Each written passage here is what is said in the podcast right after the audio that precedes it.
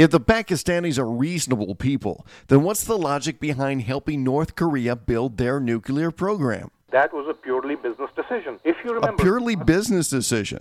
the Pakistanis have a very good nuclear program because they built, stole information, developed information, bought information from this black market that exists around the world.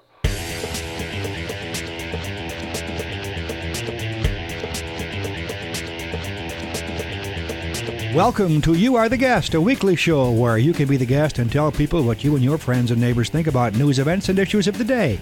It's part talk show, part opinion poll, part reality show, and a whole lot of fun. And it's completely dependent upon your participation as a guest. To be considered as a guest for a future show, check out the website at www.youaretheguest.com for details. Now, here's your program host, Bill Grady.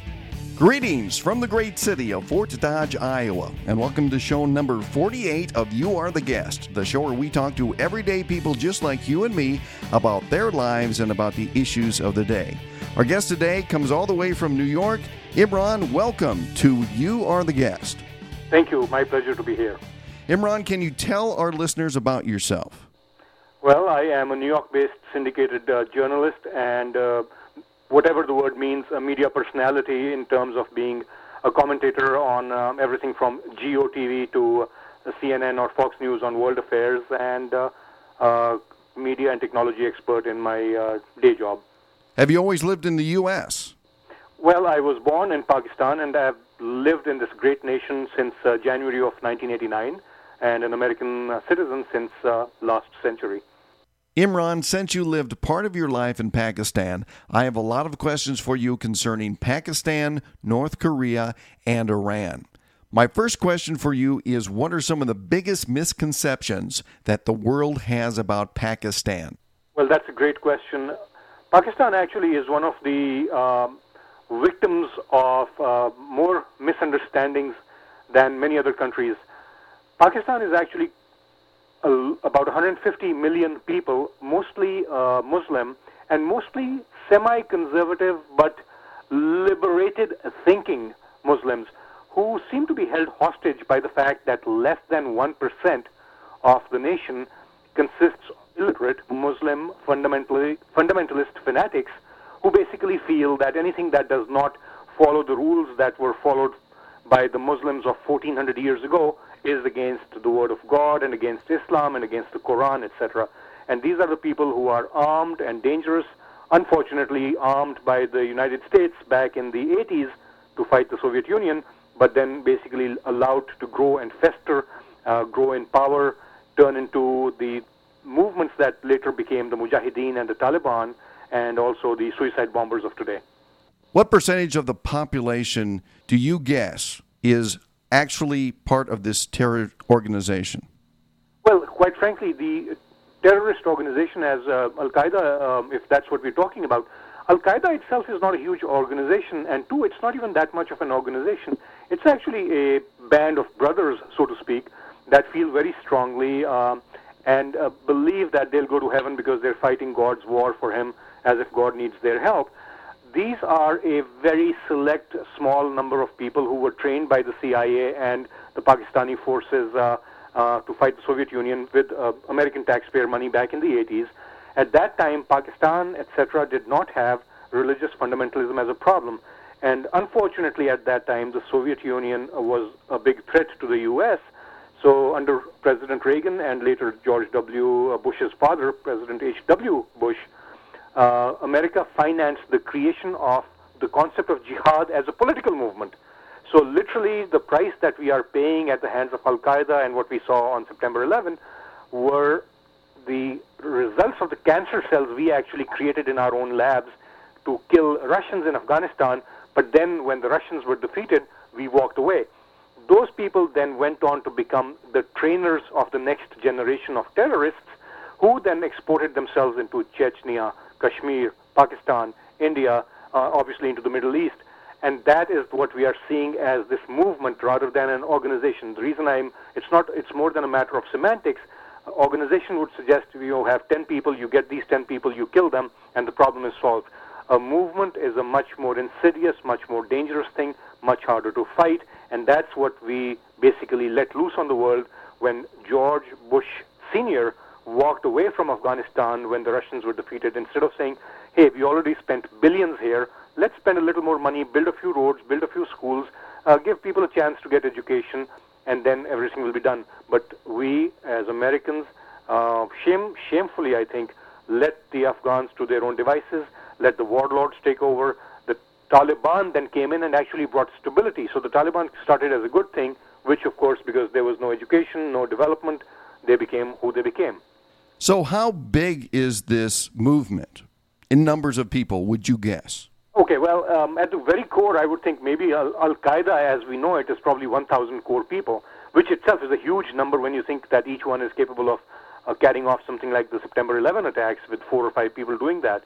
The problem is that those 1,000 people are actually getting a seemingly endless supply of people willing to kill themselves for the reward of heaven, as they see it, for basically doing what Al Qaeda says is an Islamic thing to do which is not true at all. Suicide is forbidden in Islam. Obviously, a soldier going on a mission, knowing that they will not come back alive, but is not going in that sense of hopeless suicide. I have no nothing to live for suicide that Christianity and Judaism and, and Islam, etc., all or I believe all uh, all forbid. The problem is that these 1,000 or uh, so central people are tapping into frustration and anger that has been caused by decades of what they see as hypocrisy and the persecution of Muslims at the hands of not infidels, but the West. And that includes their local elected or unelected leaders that the U.S. keeps in power based upon American financial aid to the dictators, for example, Hosni Mubarak in Egypt, or even uh, Musharraf in Pakistan, unelected people, but America's best allies, get lots of money from America. Musharraf is not so bad, but people like Mubarak and in other countries, the Saudis, for example, the Kuwaitis, they will crush the opposition, leading the oppressed minority and the frustrated majority to be more and more likely to side with anybody who opposes the U.S., thinking that the people who are oppressing me are being paid and protected by the U.S. for the sake of oil while I am crushed. And that's what the problem is. That's where we're getting the mass of this endless supply of suicide bombers. Why do you think then that President Musharraf hasn't honored his promise to give up power in favor of a more genuine democracy in Pakistan? Because, quite frankly, as soon as he gives up power, he hangs, and as soon as Pakistan has a democracy, we'll be thrown out of Pakistan, etc., because an elected government will have many other constituents to take care of. Uh, they'll have a lot, just like in Italy when you have coalition governments, uh, there's always instability because people are always trying to make deals. The U.S., and this is where our hypocrisy as an American government lies, not as American people. We, we want to see democracy. We want the rest of the world uh, to enjoy the same benefits that we have as long as we don't have to pay $5 a gallon in gas, quite frankly. However, what the U.S. government does is it always finds it easy to deal with one corrupt or uh, buyable dictator than to do uh, business with a parliament or a House of uh, Representatives. And so Musharraf has not reneged on his promise to America. He has reneged on his promise to the people of Pakistan. And quite frankly, it, we have not punished him for it. Uh, um, um, uh, Hosni Mubarak in Egypt has had a sham election after 30 years of dictatorship in which he chose who would run against him, and even then he threw those people in jail. And Laura Bush was there saying what a great example of democracy in the making Egypt is. What do you think that makes the Egyptians think of us? That makes them hate us, you and me, people in Iowa who have never seen Egypt or who have no likelihood of being Pakistan.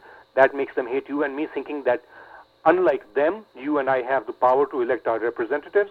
They do not realize that less people vote in the American presidential election than vote for American Idol or some other stupid television show.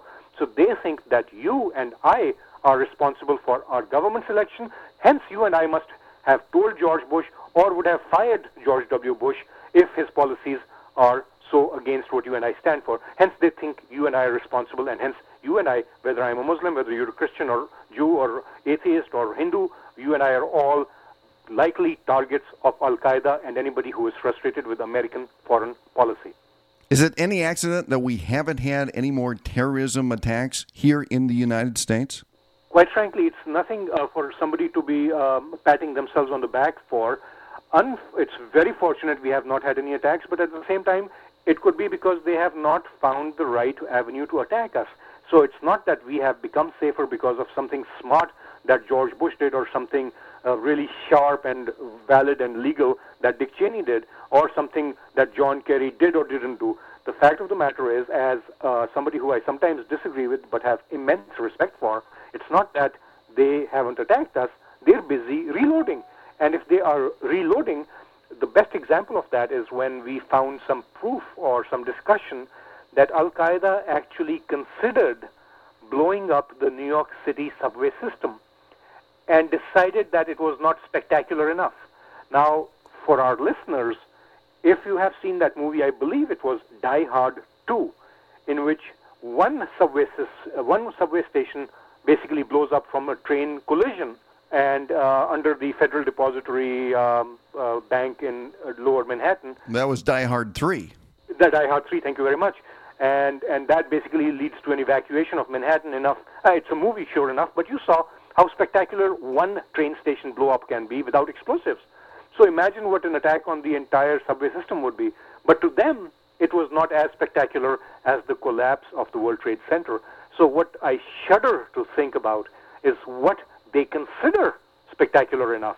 And that's what has me worried. While our politicians, and including our government, people are going about usurping our rights as Americans. What makes us America is not nuclear weapons. I just want that, it's, it's a slight digression if you'll permit me. What makes us America is not nuclear weapons. Guess what? Many countries have them. India and Pakistan have nuclear weapons. It's not skyscrapers. The Russians have them. The Indonesians have bigger towers than us. What makes us American is our system of values, our constitutional freedoms. What makes us American is our respect for the law and a respect that our nation and the law are above everybody else and nobody is above the law. That's what makes us American. And what we have been doing since September 11 is, in the name of security, which I want as much as you do, which I need as much as you do, as a matter of fact, even more so, if I may say so, because I live in New York. But if it comes, if that security comes at the cost of what we are as Americans, guess what? We may win the military battle, but we will have lost the historic battle of being who we are. And that would be a terrible price to pay.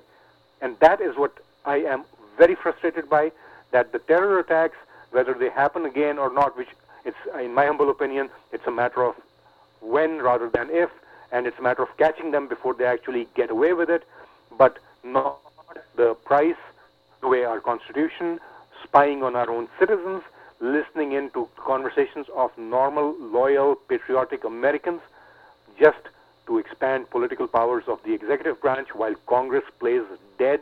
Thank God and God bless the Supreme Court that even with a divided decision, made me so proud to be an American.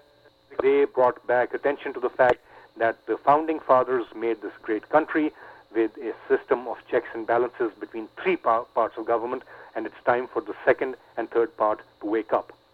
You mentioned nuclear weapons doesn't make America who it is. What do you think will happen if countries like North Korea, who cannot keep their word, gets nuclear weapons? That's that's a great question. The the irony is that we sound uh, like uh, hypocrites when we unfortunately go and talk to Pakistan and India or even North Korea and Iran about nuclear weapons, because they turn around and say to us, "Hmm, the only time I remember nuclear weapons being used by anybody and on civilians was by the United States." And we give excuses and explanations, etc. But that's what they throw in our face. The problem with North Korea is a bigger one than uh, keeping their word, because we have broken more treaties under George W. Bush than almost all the recent presidents combined did. Such as what? Which ones? We have been ignoring the Geneva Convention that we had been signatory to. We have withdrawn from uh, uh, the uh, treaties that related to um, uh, uh, the clean environment, etc. And similarly, I mean, I'm not even an expert on treaties so much as the fact that we have continued to do that and withdrawn from many things that we had agreed to, while North Korea and all do that the problem is that even if we had the same set of actions, what makes North Korea worse is that it is a madman, a nut job dictator who is running the show.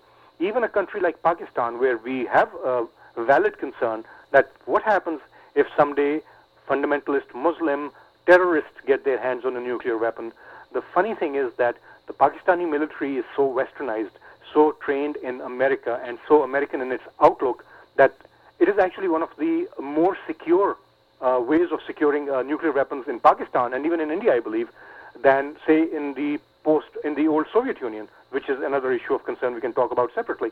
But North Korea, absolutely, it's not just a matter of their word, which I am less concerned about. It's the fact that it's a madman who has nothing to lose and has delusions of grandeur. And that is what I am concerned about more. And that in itself is a reason enough for us not to have North Korea have nuclear weapons. But you mentioned Pakistan as being maybe a reasonable country with nuclear arms, correct? Because both they and the Indians know that if a nuclear, um, if a, a stare down starts, it will turn into a showdown. And if a showdown starts, both countries will have the following thinking. And this almost happened in 1998, uh, I believe, if you remember. Um, the issue is that if Pakistanis or the Indians feel that the other side can take a preemptive strike at their nuclear facilities, then what use are nuclear weapons that are destroyed in their silos? You, why not release and launch them?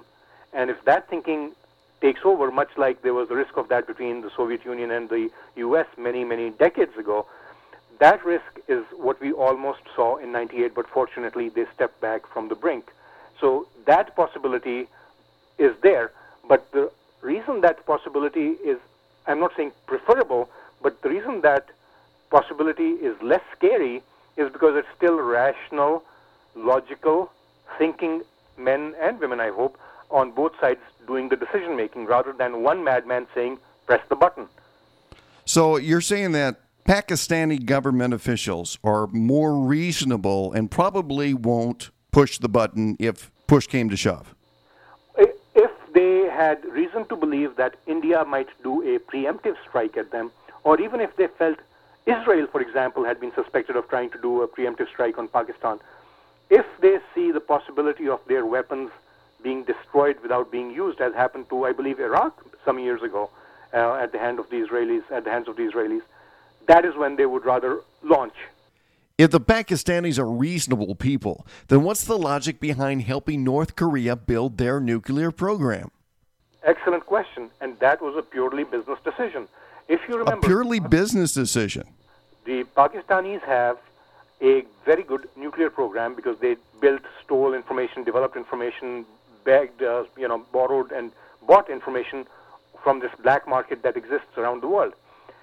What the Pakistanis then had was nuclear technology and nuclear weapon making mechanisms, but not the ability to deliver them. Pakistan had its indigenous missile capability, but a few hundred miles, basically hitting Indian troops moving into uh, Pakistani border towns, for example, but not the ability to hit, say, within the middle or the far east of India if a war started. That is what the uh, North Koreans have always been great at because they've always had Chinese help in building their rocket capability over the last decades, basically. So, in exchange for North Korean nuclear, uh, for, for, North Korean missile technology, the Pakistanis gave them a nuclear know-how or designs and blueprints. And that, of course, is hearsay because I do not have a photograph of a Pakistani scientist making a deal with a nuclear uh, scientist from or a rocket scientist from from North Korea. But it is said that similar deals could also be possible between Iran and North Korea. Because in Iran's case now, Iran could say to the North Koreans, the Pakistanis are not selling us nuclear designs.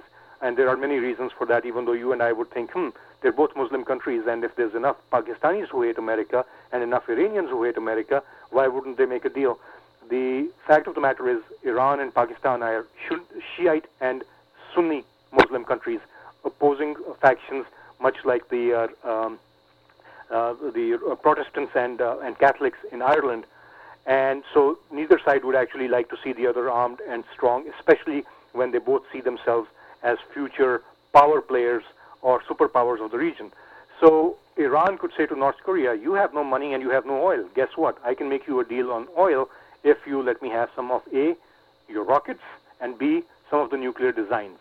And that's what I'm more worried about also, because then the these barter deals of countries that we are trying to isolate are going to backfire. Isolationism and isolating uh, a rogue state can only work so far as long as rogue states, the number of rogue states that we are isolating does not grow so large that they have a little mini club of their own that they can start making deals.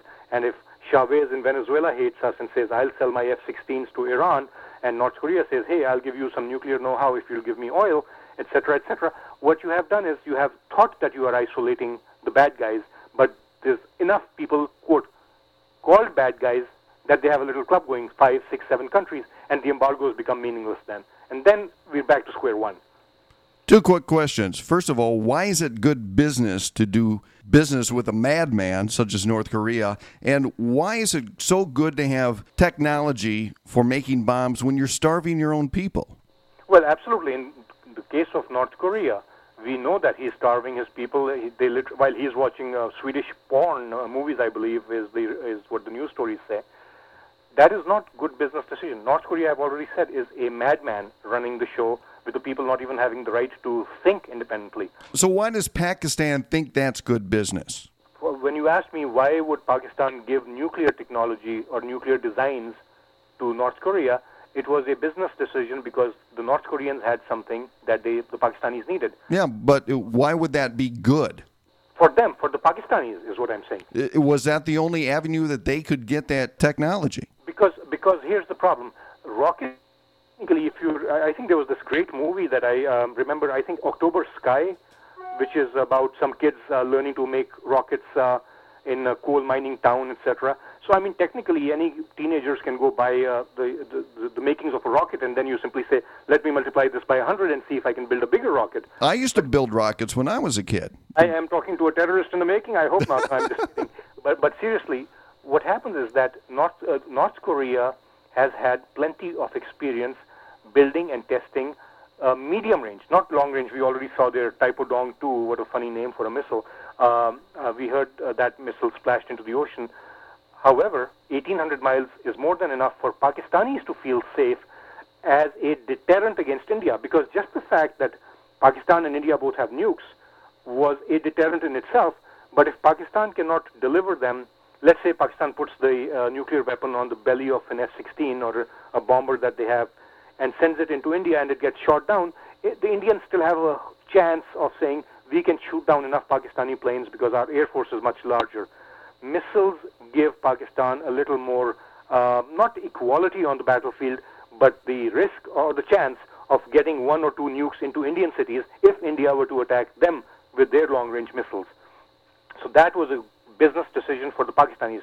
So the point I'm making is not that it was a good business decision on their part for us that they made it. No, I'm saying is for them it was simple business logic. Hey, they have something I need, I have something they need. Um, let's make a barter deal. So it made sense for them at that time. The reason Pakistan is not going to be that concerned about North Korea having nukes or other weapons is because North Korea, South Korea, China, uh, Japan, etc., Indonesia, and Pakistan are very uh, geographically separate from each other, so they don't have any point of contention. India and Pakistan constantly fight about Kashmir.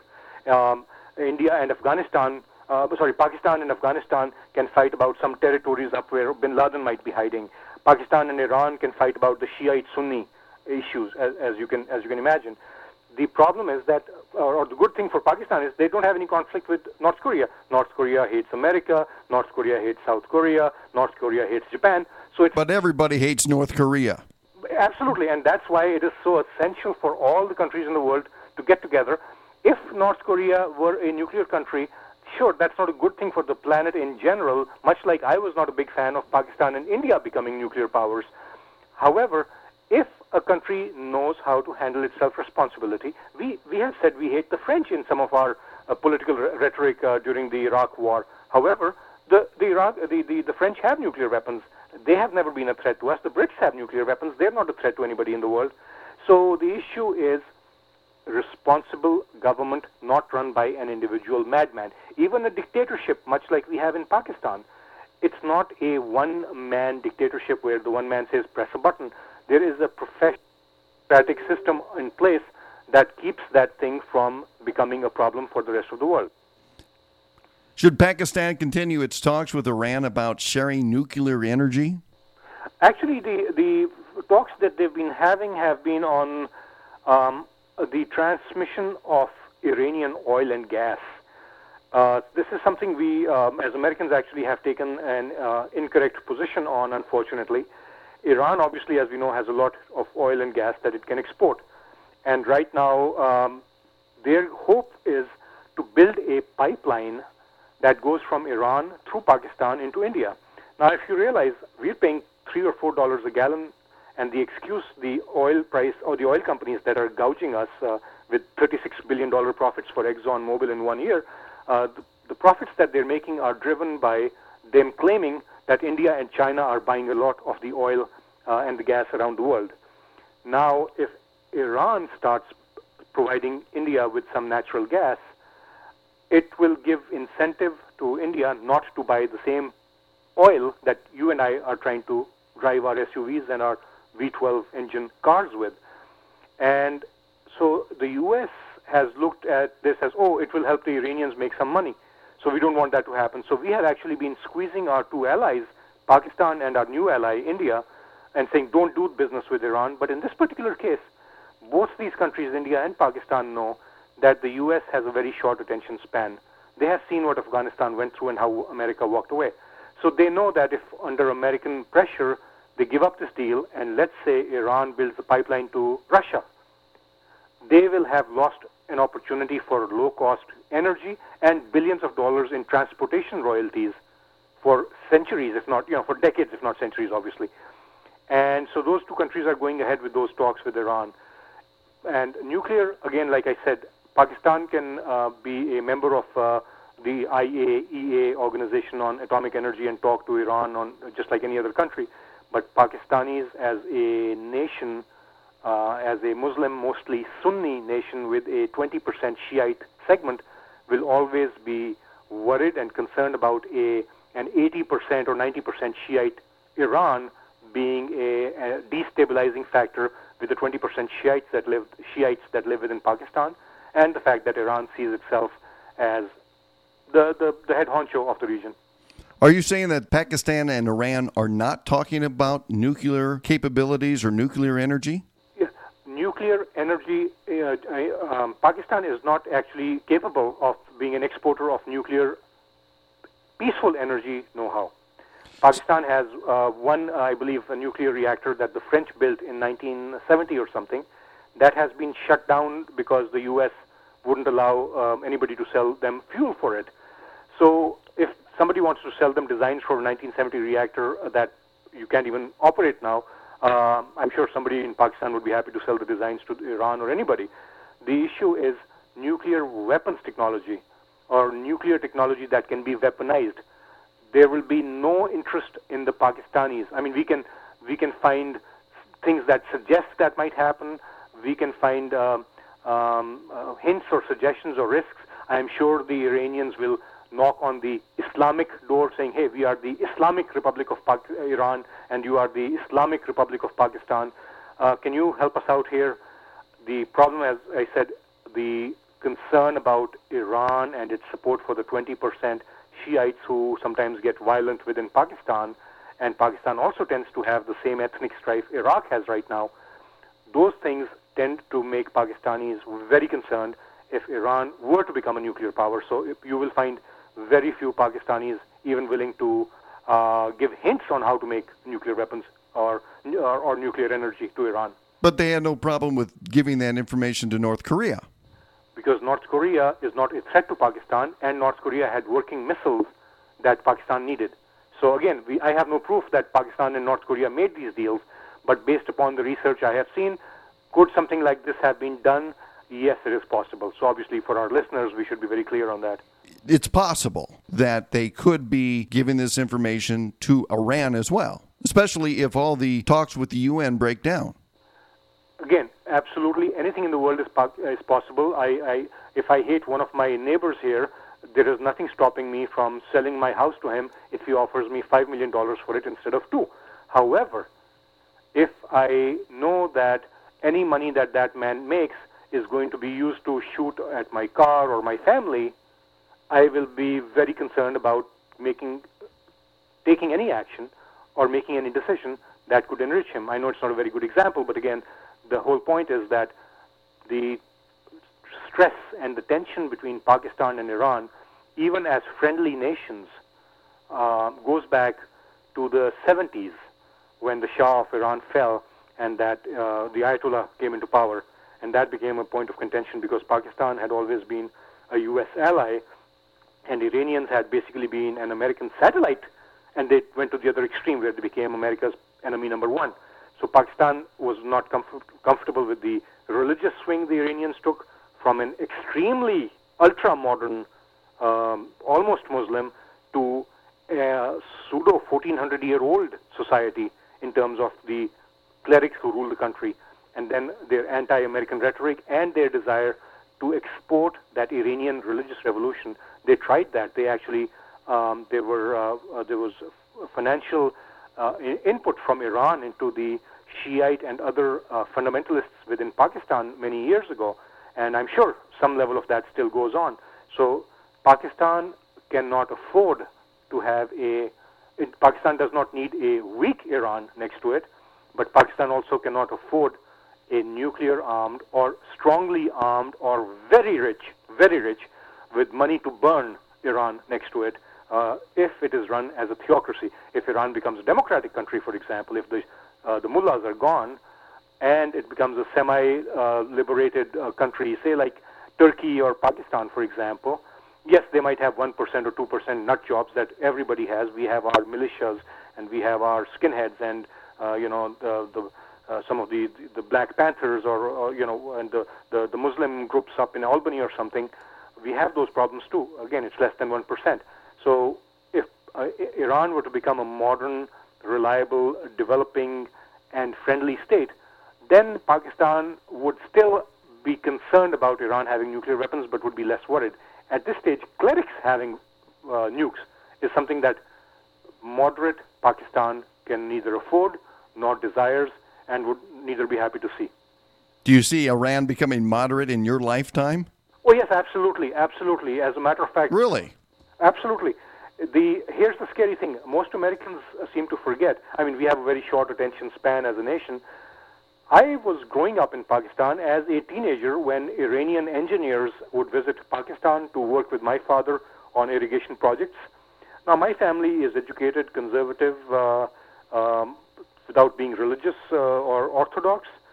And yet, when the Iranians arrived with their beautiful, uh, you know, and stylishly dressed uh, miniskirt wearing uh, wives, even I, as a teenager, was in heaven because I said, "Oh my God, I have to go to Iran when I grow up." Uh, just kidding. But but seriously, they went from that state to where you know they're all covered in chadars and burqas, those you know those those coverings, and they hate America. It all happened because of our blind support for the Shah of Iran, who was so busy killing Iranians that we actually let him do it. And so when Ayatollah Khomeini came in, they literally went the other extreme. They got the chance to pour out all their hatred against us.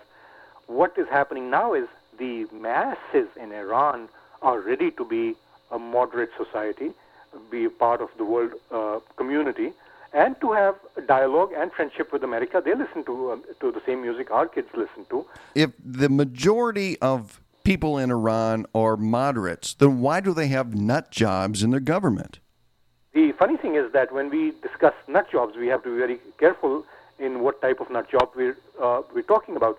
A nut job or a weirdo psycho, as we have in North Korea, is different from what you and I will call a nut job for being a Bible thumper or a Quran thumper or a whatever Hebrew, uh, you know, the, uh, the uh, book might be thumping uh, Israeli, for example, in Israel.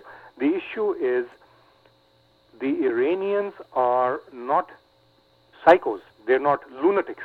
Well, they, they are to the Israelis. Well, the Israelis can think of uh, you know anybody who threatens Israel can uh, can be considered a psycho or whatever in semantics. But again, let's look at something. I can have somebody who hates my guts, but I cannot call him a madman. At the same time, I can have somebody who has made no threat to me, but I know he should be on several drugs and is not taking his medicine, and someday may blow up and cause Columbine High School uh, type events, for example.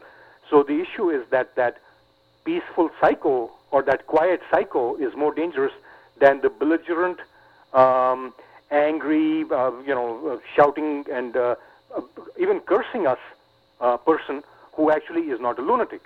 So the issue with Iran is that the clerics are very shrewd. If you've noticed, they're actually they let people have enough freedom, and then they put it back in check. They let people have enough. So they have actually done something the Shah of Iran failed to do. The Shah was trying to shove his view of the monarchy and and the kingdom on everybody. Anybody who stood against him, they he killed them. Once these clerics came into power, what they do is when they see the Iranian population reaching a boiling point in frustration, when they feel that you know I can't wear jeans, I can't listen to music, I can't rollerblade, they they let loose some of those regulations. People start enjoying a certain level of freedom. Then some event happens, which they wait for, and then they say, "Oops! See that girl who showed up in a bikini at that stadium? Up! We have we have gone too far to to the modernism. Let's pull back." So that's what they're doing. They're actually literally tuning what they do with the country, as opposed to the Taliban who said Stone Age laws and nothing else. So the Iranians, uh, to call them nut jobs is actually going to be a disservice to us because then we are patting ourselves on the back thinking, you know, we know how to deal with madmen. It's more difficult to deal with a cunning, shrewd, and intelligent enemy. So the Iranian masses are ready for moderation. However, we have not given them enough reason. We have not taken enough actions as Americans to let the Iranian masses know that we're not out to get them. Should the U.S. be willing to sit down with North Korea like it has offered to do with Iran? That's a great question. The answer to any conflict is talking is always better than not talking, unless the talking and the sitting down and having a dialogue is done in response to somebody's bad behavior. Meaning, I do not agree with rewarding bad behavior. In the case of North Korea, they have actually gone out of their way to show bad behavior and show that they can continue to have the bad behavior and then expecting us to sit down and talk with them. So while I say yes, in the long run, we will have to sit down and talk with them, but the problem is that we are not sitting and talking with North Korea. We are sitting and talking with a madman. Hence, again, that has to be taken with that grain of salt. What is the value of sitting down with a madman? The bigger issue is a madman is, is showing bad behavior. That madman needs to be shown some discipline, needs to be shown some consequences for his actions. And that is where sanctions should have already been in place. That is the country that we should have even possibly invaded. That is the country that we should have taken a preemptive strike on the uh, Taepodong or whatever those missiles are, even before, or even take out that missile parade that that madman has when he's standing there. Take out his top 100 people and that whole parade with those missiles, etc., and let the North Koreans vote a new man into power. And that is what I am okay with. I am a peace loving man. I do not agree with war as a solution, but this would not be war against North Korea. This would be taking out a 100 evil people. However, in the meantime. But isn't that what happened in Iraq? But Iraq was no threat to us. Iraq did not carry out 9 11. Iraq did not have weapons of mass destruction. Iraq was not testing uh, missiles capable of hitting or aimed at Hawaii. No, but they were pretending to. No, uh, nobody was pretending to. It was what our George Tenet and everybody and uh, Colin Powell and the United Nations claimed to with false photo or stupid photographs. Again, the point is, Saddam was not a madman either. He was an evil man. There is no doubt about that. But so, what's the difference? Uh, that's exactly the point I'm making. And Stalin was not a madman in the sense that he was a cunning man who knew what to do to put fear into people and to control the, the masses. So was Mao Zedong. Uh, so was uh, you know uh, uh um, Saddam Hussein. So was uh, Hafiz al-Assad of Syria. The issue is madman in the typical medical sense is what I'm talking about, I guess. My problem with the North Korean guy is he is psycho in the medical term. Not that I'm a psychologist or anything to be able to make that declaration, but what I, so what I'm saying is that calling um, a cunning, shrewd, threatening enemy a madman is, is good rhetoric, but it does not define the problem correctly if it's trying to solve the problem. In North Korea, we have an actual, what I would consider a medical, psychotic, uh, uh, you know, like real nut job. Nut job in, in exactly is in, in exactly the right word. So the thing with North Korea is we should have done if if George W. Bush had taken unilateral action, or if he had even said, I'm going to send troops into North Korea because of his firing this missile that could have hit Hawaii, I would volunteer to go. I, I don't think I'll be taken by the U.S. Army. With you know, I need to lose some weight here. However, I would be happy to volunteer to go and fight for that cause, or to support President George W. Bush in the United Nations or on in any forum at all. However, we did not do that, and while our president sort of his missile fell into the sea, that's not the right response to a madman testing nuclear capable missiles capable of hitting San Francisco or Hawaii. And so that was the response. So I'm highly opposed to that response. And secondly, I feel that we have Russia and China, our so called allies, and China, our business partner, whose economy is running a record surplus simply because we Americans have an appetite for keeping buying stuff from China, and they're holding more and more of our debt, I believe. And that country and Russia have basically stabbed us in the back on this one and are not letting us do what needs to be done with North Korea and our president is trying to make excuses saying North Korea is not such a big deal. It is a much bigger deal. It is something that has me more worried than and Hafiz Assad of Syria and Hosni Mubarak of Egypt all combined could have me worried. With Russia and China closer to backing sanctions on Iran, do you think they'll also back the sanctions against North Korea? No, I don't believe they will for two reasons. One is that with Iran, they are basically uh, selling us their vote. Um, uh, basically Putin, for example, did not side with us on many issues until we basically, I, will use the word sold out some things that we had taken principled stands on. For example, the freedom for the people of Chechnya. We had always been supporters of Chechnyan freedom. However, we said to Putin, go ahead and do what you need to do there in exchange for your supporting us, whatever needs to be done with, uh, you know, post September 11, uh, you know, going after Iraq or, or other things, or Iran in this case.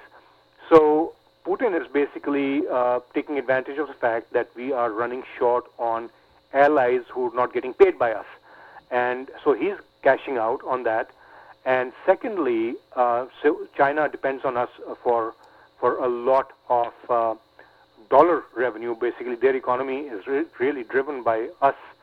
And our, I'm sorry, I'm a, I'm a very, I'm capitalistic at heart, and I am all for free trade and uh, everything but I cannot stand American companies falling over each other trying to give know-how to China to build the stuff to ship back to us, which eventually will drive our manufacturing out of out of out of business.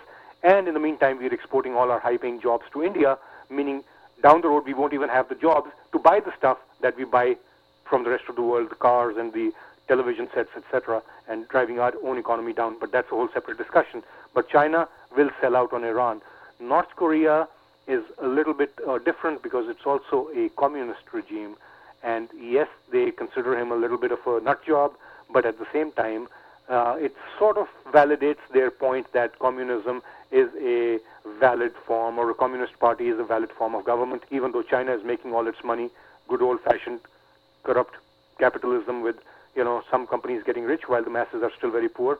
Uh, but in the meantime, they still support the concept of communism. So uh, letting America come into um, North uh, North Korea when America already is in South Korea is also going to be a little bit of a concern for uh, both Russia and China.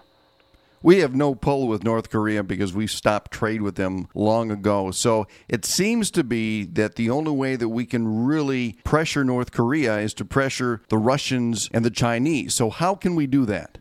Well, basically, considering how much Russia needs our help. Even to this day, we are basically even Russia is even willing to take our nuclear garbage and our nuclear waste materials in exchange for dollars. I mean, that's how desperate they are for cash. Um, what we are doing is, unfortunately, since uh, the attack uh, uh, on Iraq, we've had to sell out our strength and some both moral and uh, political clout to Russia which has actually strengthened Putin's hand in many ways. But at the same time, he is still not a superpower, though, and this is something Americans need to be concerned about. The Russian army is growing, the Russian military spending is growing, and it is said that they are working on some new advanced form of weaponry that would surprise us. I'm sure our CIA and FBI, not FBI, but the CIA and NSA are focusing on that instead of the conversation you and I have on our telephone um, late at night or early in the morning someday. However, uh, Russia still needs to be told who is boss, and we are not doing that. And China needs to be told that we Americans take our future and our security very seriously. And if China does not do the right thing, does not support us in the right causes, then we can also turn off the spigot, which really has the Chinese engine going. And here's the final question. Besides yourself, who would you consider to be a positive Muslim role model that the rest of the world can look up to? Well, I've always looked at Turkey as a good example if we're talking about uh, countries rather than people. Um, Turkey has, has, has been a good balance of East and West. Um, the sad thing is that um, in Turkey, the fundamentalists are gaining popularity because, unlike America, where we are, you know, we all have our bigotries and our racism in different forms. Um, in Europe, the Europeans have had a shameful sense of hypocrisy in admitting Turkey into the uh, European Union. So it's giving a lot of strength to the conservative and hence the fundamentalists in Turkey saying you wanted to be Western and they spat on you. So that nationalism that is coming uh, alive in Turkey will actually become a sad loss for us as the West, so to speak, or as uh, uh, the modern democratic societies, uh, because even the good examples like Turkey that we have, we are basically losing them because of uh, uh, hypocrisy um, of the Europeans, etc. Uh, but Pakistan could be a great example if we did a little more to build bridges with the nation rather than with dictators. And that's what we've unfortunately tended to do. Is it's easier to have a Swiss account for a dictator than to build hospitals in a country. Don't give the money to dictators and generals. Give the money. I don't care if you give the money to Halliburton that I oppose and criticize all the time. Give the money to Halliburton to build hospitals in Pakistan or Egypt. There is anti-American sentiment, and let the people benefit. Let the people benefit. Even if we keep corrupt dictators in power, but let the people benefit. We will find win. We will have one friend, friends, hearts, and minds all over the world. And I thought that's what being American was all about. Is there one Muslim in the world that the rest of the world can look up to?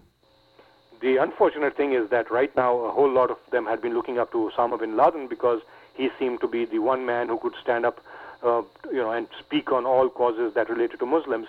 And he's not a good example simply because most Muslims are not being told because the media does not take voices like you are carrying my voice that bin Laden is responsible for more Muslims getting killed than America or China or Russia or any quote infidel country has.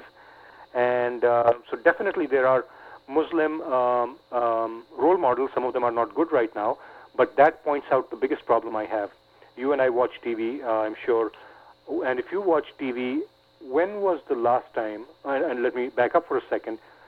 The number of uh, Muslims in America is said to be between six to ten million when was the last time, except for an occasional show showing an uh, Indian doctor, not even a Muslim doctor, but when was the last time you saw a TV show, like Friends even, in which they showed them having a, a Pakistani doctor friend, or even an Indian cab driver, or a, an, en- an engineer from India? Um, you know, even I, I have I never saw the show Sex and the City, but I'd be very curious to see how many of the guys that those girls went out with in those two to five years or whatever that show ran, how many of them were from other races and uh, nations, etc. Uh, and and if we see that we have 10 million of those people, Muslims, amongst ourselves, yet they are invisible in the media, how can I expect somebody sitting in Iowa or Kansas to even be aware of us as existing, much less as being role models for the rest of the world to see? So the rest of the world knows who Tom Cruise is, and they'll look at him or Johnny Depp with Pirates of the Caribbean.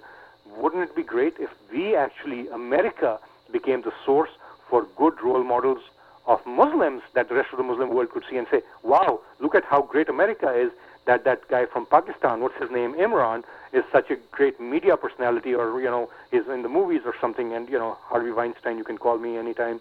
Uh, but seriously, that is where we have an opportunity. Whatever is I always see a problem as an opportunity to create a solution. And there are so many solutions we ourselves could create that would help us win friends, influence people, and raise the American flag not as oppressors or occupiers or invaders, but as friends and allies around the world in every single country in the world. So, to come back to the question a third time, is there one positive Muslim role model out there that the world can look up to? Again, you're asking as an individual? No, what in your opinion? Like I said, Turkey as a country is obviously a good role model that the Muslims should look up to. But but one is there one person, one single Muslim in the world today that the world can look up to and say that's a positive role model, that's somebody we should look up to? It's not possible to have that, unfortunately, because there are 1.3 or so billion Muslims around the world. So there should be at least one. But that's the point I'm making is that there are about 60 or 70 countries that so you know a country with 100 million, uh, uh, Indone- uh, 200 million Muslims like India has Salman Khan, who is their Muslim uh, sort of uh, Tom Cruise basically, and, and a great role model. He's a great social worker and a great movie star. So obviously the 1 billion people, including the 200 million Indian Muslims, can look up to him, including Pakistani and Bangladeshi Muslims. But he might not be known in Indonesia because his movies are in a move in a language they do not understand. There might be an Indonesian person of the same type for those million people that I do not know simply because I do not know the movies there. So there will be several individuals, obviously. The problem is that when you're trying to do 1.3 billion, then it will be very hard because it would be like my asking, is there a positive role model um, for, uh, for, for Catholics? You know, not the Pope, obviously. And the issue would be Irish Catholics in Ireland might be looking up to somebody else from uh, Roman Catholics or Irish Catholics uh, living in the city of New York. But at least that would be one. But that, but that's the point I'm making is that Salman Khan in India, Imran Khan in Pakistan, the movie, the cricketer uh, turned politician turned social worker, who literally has put his name and his health and his life on the line to build cancer hospitals, etc. I mean, the world is full of examples like that. Well, and that's that's what I'm looking for. I mean, but, but, there are there should be lots of examples. Right. But are they being seen and are they being undermined by the Osama bin Ladens of the world? That's a great question. The point I was making was that yes, Imran Khan is known, but the problem again, like I said, is people in Indonesia would not know him simply because his hospital might not be built there. So what we as the media can do is highlight more of these people. If, for example, Imran Khan is on the cover of Time magazine for his work, yes, then we have given the world a role model, not even created one out of uh, you know thin air, but given air to somebody so that people can say, "Wow, this is the man I want to be like." He has built that man built the first cancer hospital with his own money and donations in Pakistan ever. And since the last 20 years or whatever, he has spent every time, every every you know living moment of his life, trying to enhance and expand those hospitals, etc. He's in America right now raising funds, and he goes and puts his own money and his own uh, literally life on the line for this. The fact of the matter is there are many others. What we need to do is to help bring those to light and say Think about it, you 1.3 billion Muslims. Who do you think represents the values of you, your religion, even your prophet more than these people who alleviate suffering and bring health and life and food and shelter to the oppressed masses around the world? Or this man, Osama bin Laden, who, in the name of Islam, has hijacked your religion and has killed more human beings and has killed more Muslims than even America has killed in Iraq. And that really would get the message across if we are the ones carrying that message. Imran, it's time to play Ask Bill 3. This is where I'm going to turn the microphone over to you. And you get to ask me or maybe grill me on three questions that you choose. So go ahead. Excellent. What do you think Americans think of Muslims and why, if, why would there be the misconceptions there might be? Well, I think it comes back to the question that I asked you, which was name one. And they're trying to find a good example of somebody that really says, okay, here's somebody that is bringing peace to the world that is a Muslim. And until that person comes out, I think the stereotype is that uh, for the majority of Muslims is that they hate the Western society and they're trying to kill us at any given opportunity. Now, does that mean you think that 1.3 billion Muslims are trying to kill uh, 200, 300 million Americans uh, at every opportunity? Or, or is it a small minority that we can manage simply by building better build, uh, bridges with the 1.3 billion Muslims. It is the smaller minority, but as you said earlier in the program, it's the smaller group that is kind of invisible that we just don't know about. So we don't know which ones are the ones that like us and which ones are the ones that, that want to do us in. What do you think uh, Americans and our listeners can do to help build bridges with the rest of the world? I think for the most part, the people that I've talked to around the world like Americans, but they don't like our government's policies. God bless you. That's something I've been saying for 20 years, and nobody seems to understand that.